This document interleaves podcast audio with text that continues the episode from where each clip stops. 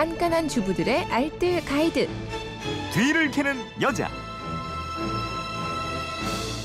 네, 토요일 뒤를 캐는 여자 일주일 총정리편으로 꾸며드리고 있습니다. 주중에 놓치셨던 살림 정보들 오늘도 곽지연 리포터가 정리해드립니다. 어서 오세요. 안녕하세요. 월요일에는 새학기 맞아서 교복 세탁하는 노하우 알아봤죠? 네, 교복 세탁법이에요. 먼저 옷 안쪽에 있는 라벨을 확인해 보시고요. 주로 모와 폴리에스터 혼방으로 되어 있는데요. 이 모의 혼방 비율이 80% 정도로 좀 높다면 드라이 클리닝을 해주시는 게 좋습니다. 네. 그리고 교복 바지나 치마 또 셔츠나 블라우스는 집에서 중성세제로 세탁하셔도 충분하거든요. 세탁 과정은 먼저 때가 많이 탄 부위는 중성세제를 살짝 묻혀서 부드러운 솔로 살살 문질러서 닦아주시고요. 네. 그리고 큰 대야에 미지근한 물을 담고 중성세제를 조금 풀어줍니다. 여기에 옷을 한 5분 정도 담가주고요. 조물조물 빨아서 여러 번 헹궈 주시면 되는데 마지막 헹굼에는 식초를 조금 섞은 물에 헹궈 주시는 게 좋아요. 음. 그러면 식초가 섬유 유연제 역할도 해주지만 교 복의 그 번들거리는 부위에 탄력을 줘요. 그래서 번들거림을 많이 줄일 수가 있거든요. 물기를 털고 서늘한 곳에서 건조시키면 됩니다. 음. 세탁기에 돌려도 된다고 그러셨잖아요. 네. 근데 세탁기에 돌리신다면요. 지퍼와 단추는 모두 잠그시는 게 좋고요. 세탁망에 넣어서 울코스로 그러니까 미지근한 물로 돌려주시면 됩니다. 넥타이나 리본 같은 교복 액세서리들은요. 중성 세제로 칫솔로 살살 문질러서 때를 제거해 주시면 되고요.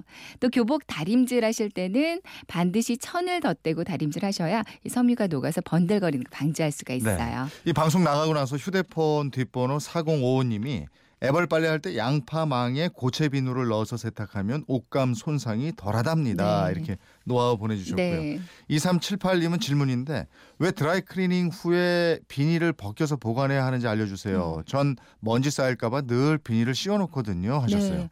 그 이유가요. 화학세제의 잔여물이나 마무질, 그 마무리 다림질 할 때 투여된 증기가 남아있기 때문이라고 하거든요. 네. 이런 것들이 휘발되지 않은 상태로 그냥 두면 나중에 변색될 수 있고요. 곰팡이가 생길 수도 있습니다. 음. 그러니까 세탁소에서 받아오는 대로 바로 비닐을 벗겨서 한 하루 이틀 정도는 통풍이 잘 되는 곳에 걸어두시고요. 네. 먼지가 쌓이지 않게 하기 위해서는 천으로 된 커버를 씌워주시는 게 좋고요. 음, 화요일에는 스팀 다리미 청소법 알아봤는데 네. 다리미도 청소가 필요한지 몰랐다 음. 이런 반응들이 많았습니다. 그렇죠. 스팀 다리미 청소법 반드시 필요합니다. 먼저 물에 구연산 두 스푼 정도를 잘 풀어서 구연산수를 만들어요. 물 넣는 부분의 뚜껑을 열고 이 구연산수를 넣고요. 욕실이나 발코니 창문을 열고 스팀을 끝까지 분사시켜 줍니다. 네. 이 스팀이 다 분사돼서 빨간불이 들어오면 이때 전원을 끄고 다리미를 식혀요. 물을 따로 뺄 수 있는 다리미는 남은 물도 다 빼주시고요. 이 과정을 한 두 번 정도 반복해 주는 게 좋습니다. 그리고 마지막 헹굼 단계는 이번에는 구연산수 대신에 맑은 물을 넣고 스팀을 다 분사시켜 주고요. 불 끄고 식히면 그 스팀 다리미 따로 분해해서 청소하지 않아도 그 안에 석회질이나 곰팡이 껴있던 게 말끔히 닦여 나옵니다. 네. 단순히 다리미의 열판이 지저분해진 거라면 치약을 천에 묻혀서 닦아주시면 좋고요. 아니면 다리미판에 그 못 쓰는 수건을 올려놓고 굵은 소금을 한 스푼 올리고요. 다리미 온도를 가장 뜨겁게 해서 소금을 꾹꾹 눌러주면 오염물질이 다 묻어나와요. 음. 이렇게 청소하시면 흰옷 다려도 전혀 문제가 없으실 거예요. 이 방송 나가고 나서 구연산을 어디서 구입하면 되느냐 이런 네. 문자가 아주 많았는데 대형마트 세제 코너로 가시면 있고 인터넷으로 구입 가능합니다 이렇게 말씀드렸어요. 네 네. 금요일에는 쓰다 남은 양초 활용하는 방법 알려주셨죠. 네. 양초는 냄새도 잘 제거를 해주지만 또 비 오는 날 습기도 잘 잡아주거든요. 비 오는 날 그 장마철에 집안이 좀 눅눅해졌을 때 아니면 요리하고 나서 음식에 잡냄새가 남아있을 때도 양초 켜놓으면 좋은데요. 하지만 또 너무 장시간 그 밀폐된 공간에서 켜는 건 좀 조심하셔야 합니다. 그러니까 양초를 켜고 나서 반드시 환기시켜주는 게 좋고요.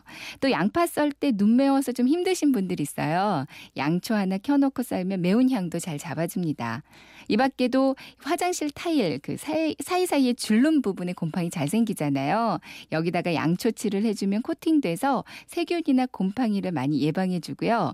미닫이 문이나 가방, 지퍼가 그 녹슬어서 뻑뻑할 때 있잖아요. 네. 이때도 양초칠을 해주면 부드럽게 열립니다. 아 맞아요. 낡은 구두에 양초를 발- 골고루 발라주고 라이터불로 살짝 녹여주세요. 그리고 나서 마른 헝겊으로 닦아주면 낡은 구두가 헌 구두처럼 반짝반짝해지고요. 어. 도장을 찍을 때 잘 안 나온다면 촛농을 모아서 굽기 전에 여기에 두세 번 정도 도장을 찍어주세요. 네. 그러면 그 안에 인주 찌꺼기가 빠져나와서 다시 깨끗한 도장이 됩니다. 그래요. 이거 도장 청소하는 거예요. 네, 예, 예. 맞습니다. 주말판 뒤를 캐는 여자 곽지연 리포터였습니다. 고맙습니다. 네, 고맙습니다.